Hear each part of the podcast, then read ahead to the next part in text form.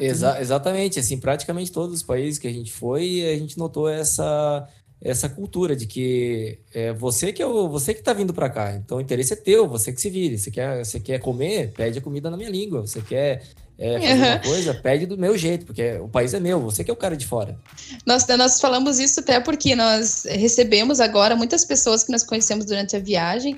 Até agora, a última vez, nós recebemos um ucraniano que ficou mais de 15 dias com a gente, passou ano novo aqui no Brasil, tudo, e a gente castigava ele. Agora é a sua vez. agora é a nossa vez. Pode falar. Tem que aprender o português, velho. Eu falava português com ele, ele ficava com aquela cara de ponta de interrogação e vamos aí. Imagina para eles como é difícil, né? Até esse ucraniano, ele veio para cá no em dezembro, né? Agora.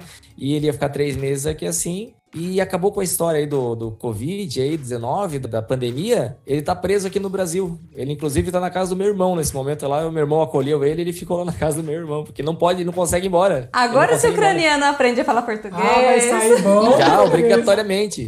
E o meu irmão é aquele cara que é do interior, na cidade de Chapecó, então é aquele cara que não fala inglês, que viaja muito pouco, trabalha pra caramba, e não, ele mal fala inglês, então ele tem que se virar. Você obrigou a se virar. Vocês estão torturando ele, né?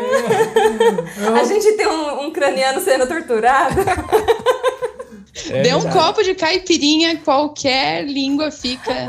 Ah, tem esse detalhe, né? Você tem que. Uma das coisas que a Manu fala aqui é que você tem que beber o vinho italiano para falar italiano, o vinho francês para falar francês. É a bebida local. É bebida local. Ele adorou a cachaça, então ele tem uma propensão a falar bom português.